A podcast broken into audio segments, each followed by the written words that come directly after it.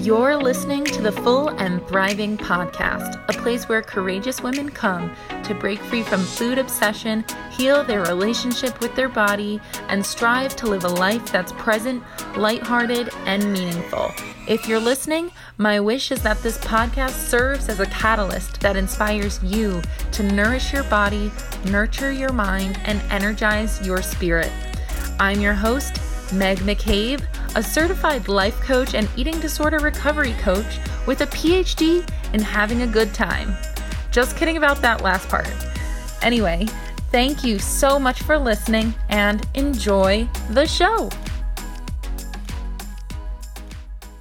Hello, everyone. Wow, I feel like it's been so long since I sat here and recorded a show on my own for the podcast. And honestly, that's because my podcast manager, Bob, has been doing an amazing job at getting awesome guests for the show. So, first of all, thank you, Bob, for booking so many guests. I haven't had to create so many solo shows, but I will say it is nice to sit down and record something on my own. And I want to say welcome and happy new year to everyone listening. It's really exciting to be entering into 2023. I feel so empowered and inspired. And I am one of those people who loves the fresh start of the new year. I'm not someone who gets into the resolution thing really at all, but I will set some intentions. Sometimes I will pick a word of the year. Actually, side note, my word of the year is strengthen. So just strengthening so many areas of my life but besides that, I want to say we have a really special episode of the show today. And before I get into why it's so special, I want to say that in December and part of November, we had our highest downloads yet for Full and Thriving.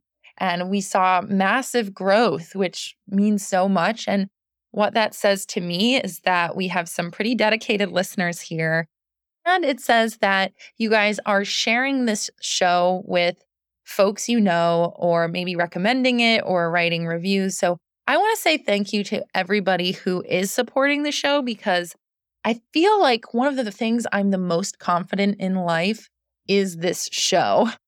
I really do believe that it is going to touch many people and that it helps people. And it means a lot to me when I see the number of downloads increase because it's something I truly believe is meant to happen. So I want to say thank you to all of you who are listening and just helping spread the word. But anyway, that is not why today's episode is so special.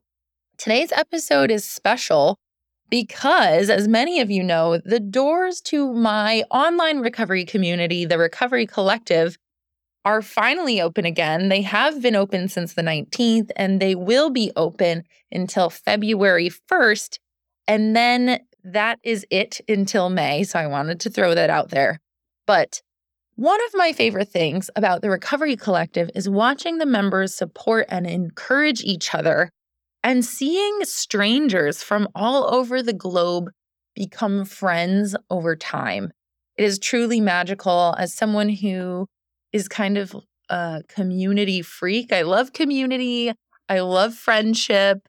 It means so much to me to see people bond almost that I love seeing the members of the community support each other. And it fills me up with joy when they touch each other's recoveries in a positive way.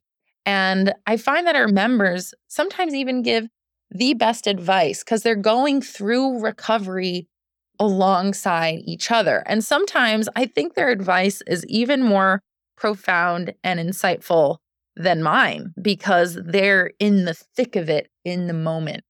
And I've been recovered for a while and I have a coaching perspective.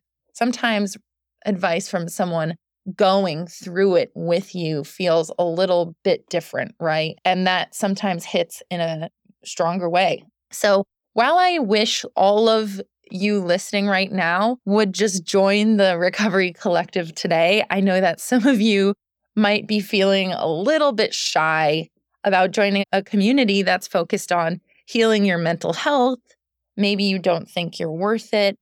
Maybe you don't think you're sick enough. I get it. I've heard so many hesitations. And first of all, I want to say you guys are worthy of community. You are worthy of healing.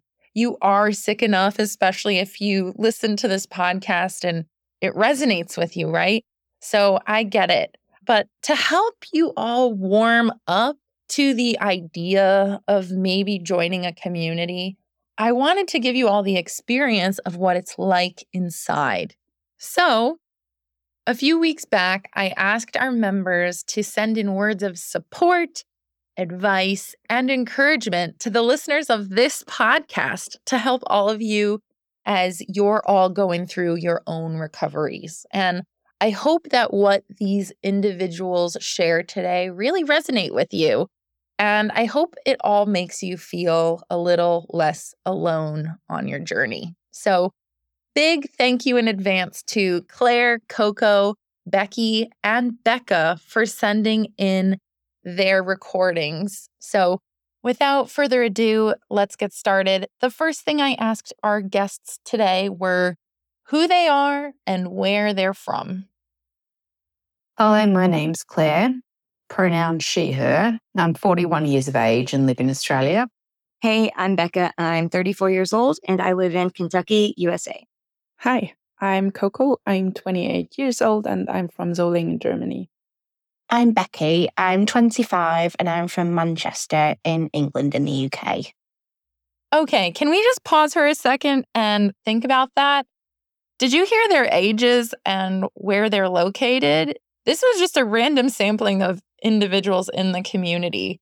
We have someone from the UK, someone from Germany, someone from Kentucky in the US, and someone from Australia. And their ages range from 25 to 41 years old. And honestly, when you join the collective, you will make friends from all over the globe of all different ages. We have members who span from ages 18 all the way into their 60s, which is pretty remarkable. And it's helpful to have folks from different backgrounds with varying life experiences. Okay, so, the next question I asked the members was What words of encouragement would you like to share with the listeners today? To start, Becca shared advice that I think is really helpful for folks who have been struggling for a while now. While your eating disorder will do everything it possibly can to isolate you from others in your life and also from your true self, you are not alone. You are not the one person that recovery cannot work for, and you do deserve any and all help you are able to receive, no matter how long you've been struggling, no matter which eating disorder you may have, no matter how you feel it might be compared to anyone else. Your race is your pace. Your recovery journey is your recovery journey. And as frustrating as it can be, it just takes the time it takes. There is no universal recovery timeline or trajectory. And no matter how big or how small they may seem, acknowledging every single win can make a huge difference when you feel like you have gotten nowhere in recovery or struggle to see any of the progress that you absolutely have made. Becky and Coco had more encouragement to add. I want to say that even if you don't want to recover, you're in denial or you're scared, it's okay. You don't have to be 100% committed straight away everything can be taken in baby steps and your mind will catch up if you take it slow, but you don't have to do all this alone. Like Mega said before, it's about building up your recovery muscle. You're not alone. I know that our eating disorders often make us feel so isolated and lonely, even if we're around other humans, maybe. And yet, I want you to know that inside the collective, there are many, many people with similar struggles and experiences you might have. And who are ready to be there for you if you want to. The next question I asked our members was What has been a turning point for you in your own recovery so far? Becky starts us off here with a turning point that really sounds a lot like looking at the big picture in her life and recognizing that the eating disorder was just not a good fit anymore. My eating disorder was anorexia, and I relied on this to numb my emotions when I had a lot of difficult things going on in my life. I was battling anxiety, depression, and PTSD, and this seemed to be the way that I coped with it. My turning point was realizing that even though it numbed the bad things, I also couldn't feel the good things either. So, what was the point? My life was getting very exciting, but I felt physically and mentally exhausted, and it was taking a big toll on my body. I was about to start my dream job, and I wanted to be able to feel physically capable and feel the excitement and empathy again. I realized that the only thing that was wrong in my life anymore was the eating disorder. I started listening to Meg's podcasts, and that turned the tables for me and made me realize that there was another way and I could find happiness and peace again. Deleting my calorie apps and throwing my scale was the best thing I could have done, and it's lost the power over me now, and I don't even think about those things. Coco's turning point is one that I really cherish because it involves working with an eating disorder recovery coach. And I think it's a helpful reminder to all of you who are on the fence about building your recovery team that hiring the right professionals for you can make a massive difference. I would say when I started working with my coach over a year ago, before I made that step, I tried recovery on my own a bit and I was completely sure I don't need help. I'll do this on my own. I don't know. I figure everything out and, well, all that kind of bullshit, actually. I mean, there are surely people who can do that, but I soon reached a point where I had to admit that concept doesn't work for me. And when I started working with my coach, I had a safe place to share my eating disorder thoughts and someone who never judged me and always reacted so kind and compassionate. And yeah, I would say it was a turning point for me because it made some of the shame and guilt around my eating disorder shrink and by that, I felt more ready to open up in real life about my eating disorder and get more help. And then finally, taking action got possible. I truly love that Coco tried to do recovery by herself and realized it wasn't working. I hope many of you who have that narrative inside can soon recognize that there is no need to do this alone. And I think Claire's turning point supports that point. A turning point in my recovery has been joining the recovery community known as the Recovery Collective. Accessing alternative treatment doesn't necessarily mean going out and finding a healer. It can mean healing yourself by trying things that include evidence based holistic care, your treatment team, recovery coaches, and a recovery community. And that's what it's been for me in 2022.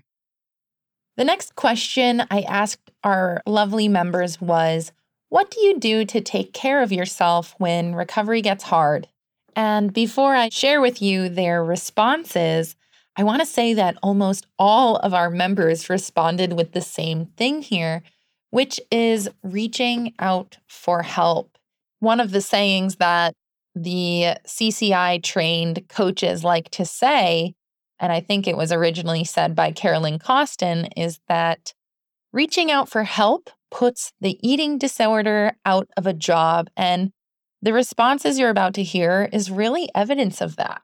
What do you do to take care of yourself when recovery gets difficult? Mostly, I'm reaching out to other people like my coach or people inside the collective to keep me extra accountable, especially when things are getting hard food wise. When things have been really difficult, I definitely care for myself by reaching out and connecting with safe and supportive people. And most of the time, they're people that know nothing about my recovery journey. But equally, it's been having like minded people, fellow community members in the recovery collective that made a difference for me this year.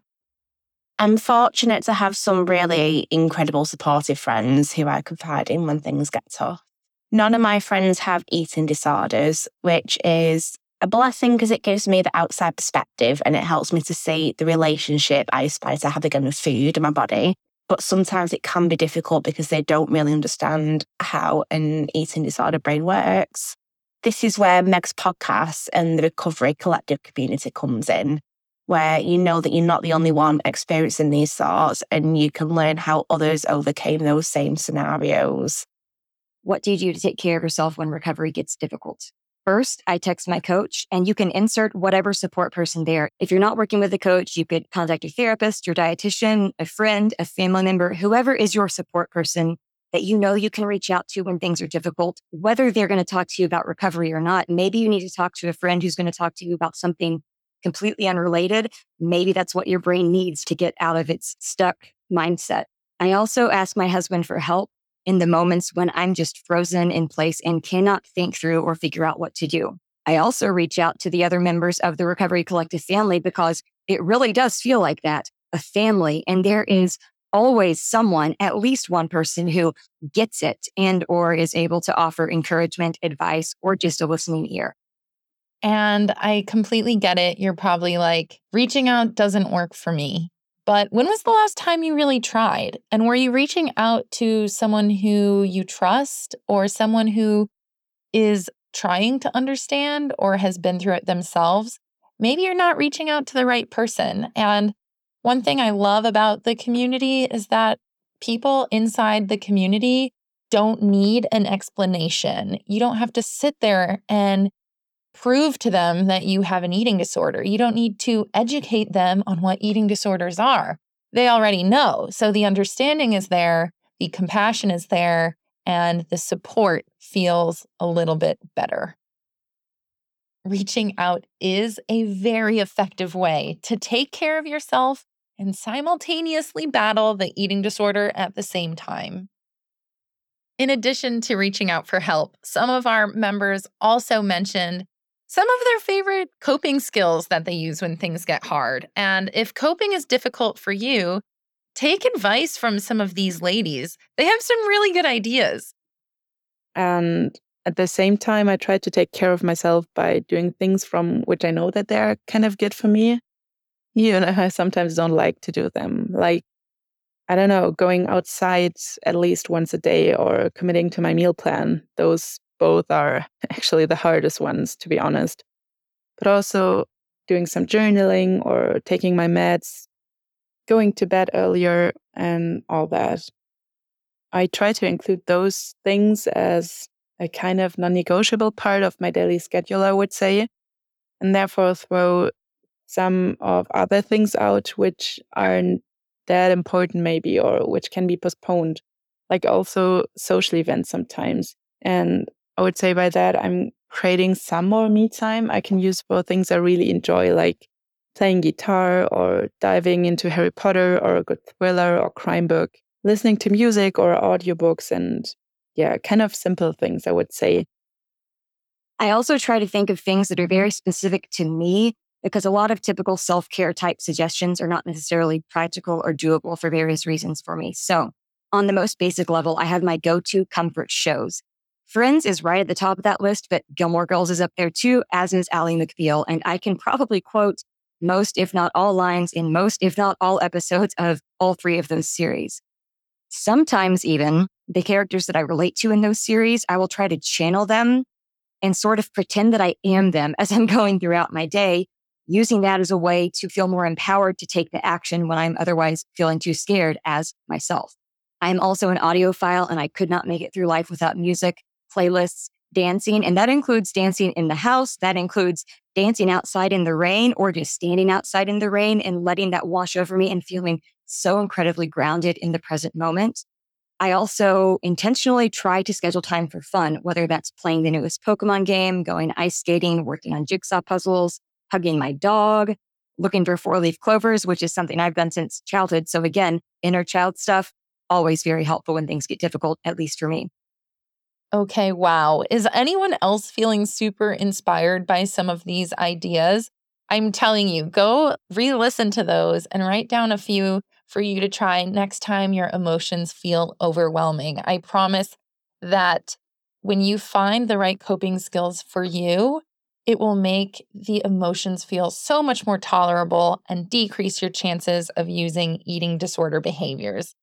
And just so you know, once a month inside the Recovery Collective, we do a coping skills group together. And that is something where we come together for an hour and practice a new skill. And it's really fun. This month, we're doing collaging and vision boarding for 2023.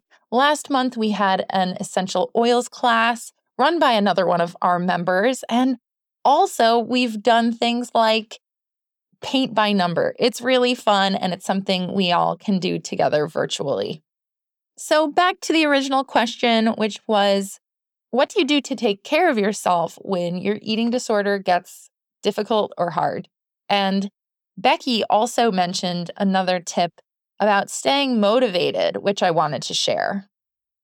I also remember how I used to feel in my eating disorder, which was very cold, dizzy, weak, depressed, scared, anxious, versus the life I live now, working in recovery.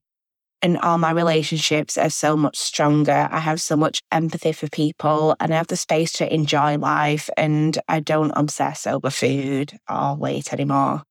Honestly, I love that. A quick reminder that your life is so much better now that you've started working towards recovery, or maybe that you've already made it there. It's really good to remind yourself how far you've come. And I promise, sometimes it might feel like you're just running through sludge, not making any progress. But if you look back six months or a year, that's when you start to see the difference the week to week can feel a little murky at times. And that is why it's important to surround yourself with people or a team of folks who can point out to you, hey, look at how far you've come since you've started. And I want all of you to take a moment to reflect on that because it's really important to do so. All right, the next question I asked the members was What is your favorite part about being a member of the Recovery Collective? and or what is your favorite memory of being a member inside the collective? I absolutely love the community inside the collective. I feel that we all truly care about each other and that we are there for each other to cheer somebody on, but also to be compassionate about possible setbacks which tend to happen during recovery.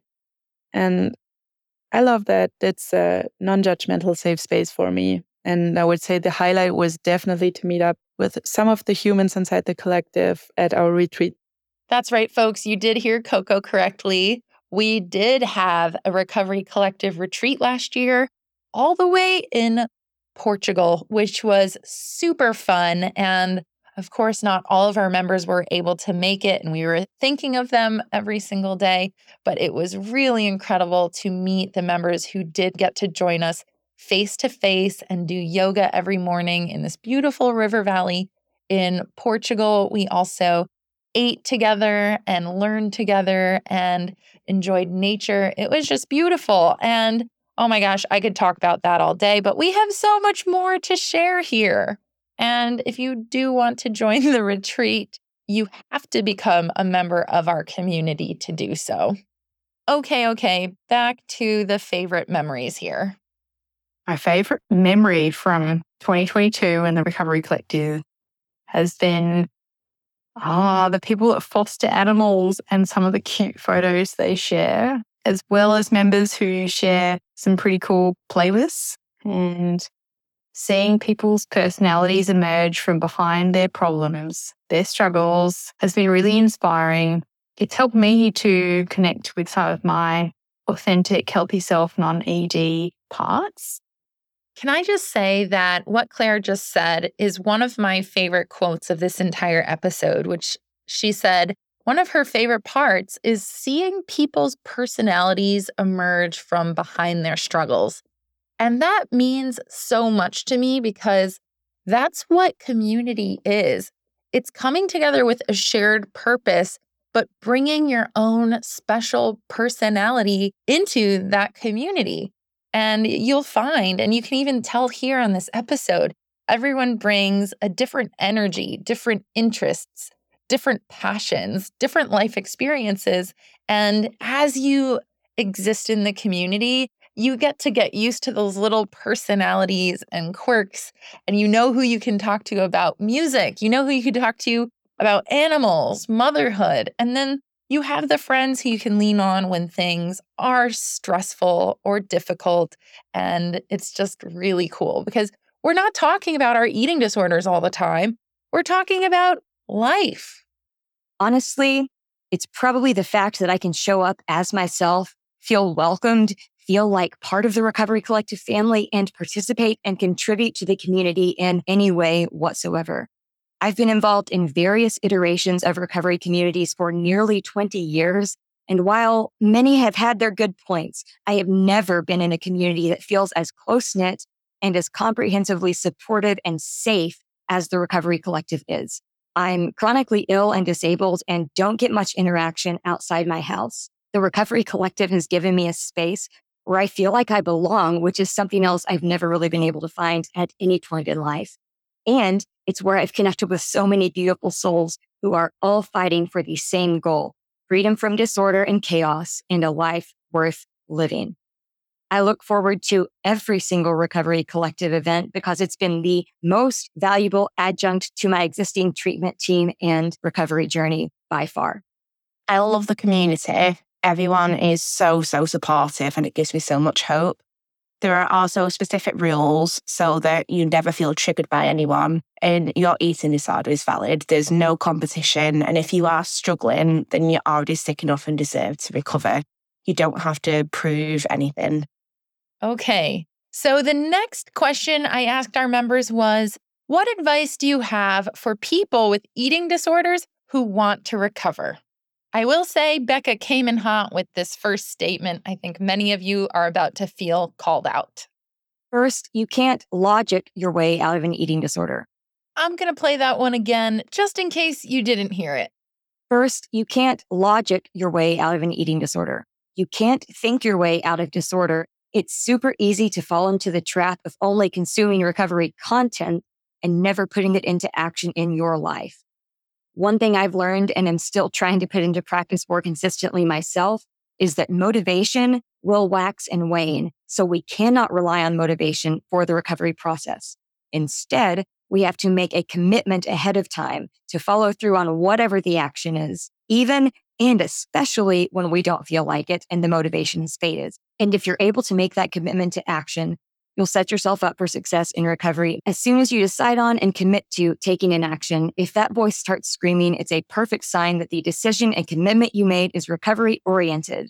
Most of the time, you have to do the thing and take the action while terrified, doing your best to trust that those who have gone through this before you and have come out the other side and can say that they are fully recovered know exactly what they're talking about, and they have no incentive to lie to you about what works in recovery.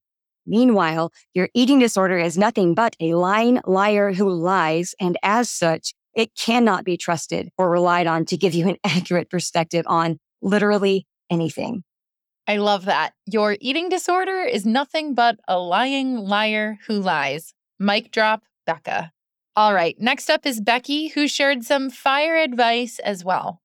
My advice is to confide in someone you trust if you can and start to listen to the podcasts these podcasts help you to search for your health advice, and it means you can go at your own pace if you don't feel ready to share everything you're feeling right now. Stay away from triggering content. If you're triggered by scales, calories, diet talk, tight clothing, then try and remove these things from your life and it'll make everything a whole lot easier. And just remember that you deserve to recover and you deserve to be happy. And if you weren't going to give this advice to someone else, you wouldn't tell someone else to do the eating disorder behaviors that you do, the thoughts that you do. Why are you doing it to yourself? Claire and Coco also had similar and very valuable advice. Just be brave, try something different. If we never try, we never know what could be possible. Basically, don't wait until you feel ready for recovery. There's no wrong or right point to start. Like, I'm in recovery for more than a year already and still don't really feel ready for it. Yet I would say I'm making progress little by little. Your eating disorder will always find reasons why it's not the right timing, not that bad, and I don't know, all that. So, yeah, I would say the best timing is now and don't wait any longer. I gotta say, Claire and Coco are totally right with that one. It can be really easy to get sucked into maybe prepping for recovery or telling yourself that you will start your recovery journey when something else falls into place. But really, there's no better time than now because you do not deserve to live with your eating disorder any longer than you already have. And the final question I asked our amazing humans was What is your favorite recovery mantra? By the way, if you're a Disney fan, you're definitely going to want to write the next one down. One that is very specific and special to me is doing it for Disney. That is one that I created because my husband and I honeymooned in Disney World in 2011, and we've not been able to go back since. One of my biggest goals for recovery is to be able to go back down to Disney World and not only go there, but also enjoy all of the wonderfully amazing food that the Disney parks have to offer. Here are a few other mantras that our members shared. And I'm also going to have a little chuckle with this one because for those of you who are saying you're not really a mantra person, we have people like that in our community too. Yeah, I'm not really a mantra person, but recently I'm going a lot with disappoint others before I disappoint myself, which is just a very, very good reminder to set boundaries and take care of my own needs instead of people pleasing. Mm, people pleasing.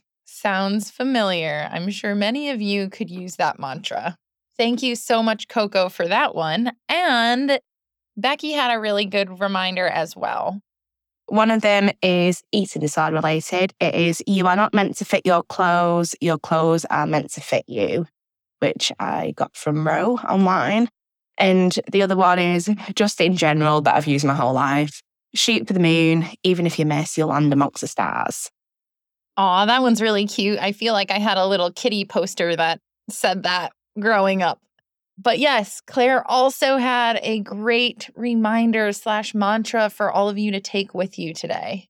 My mantra for 2022 and for 2023 will continue to be I am capable, and so are you. Aw, Claire, I love that. It is so simple and sweet. I am capable. And thank you for that reminder, Claire. Going to say it again. All of you are capable as well. And to finish it off, Becca shared a few more catchy mantras for you to keep in your back pocket on a difficult recovery day. Nothing lasts forever, not even this. Nothing changes if nothing changes. Your race, your pace, your recovery, your recovery.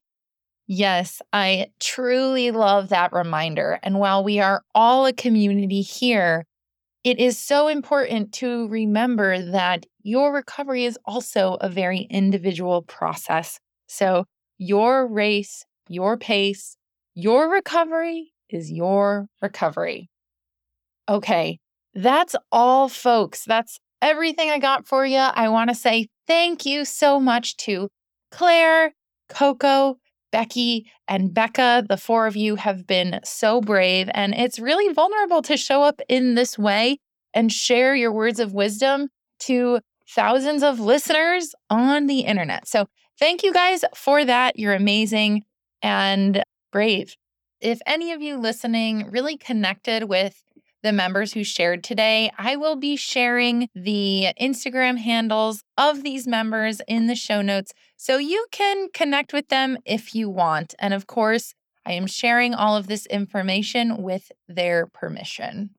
If you enjoyed this episode and you feel connected to some of the members who shared today, I promise you, you are going to love our community, the Recovery Collective. And I've said this already, but the doors of the Recovery Collective are open today until February 1st. So if you want a community, I highly recommend you use the link in the show notes or go to recoverycollective.mykajabi.com to sign up right away. And I promise you are absolutely going to love it. And just as a reminder, we only open our doors three times a year.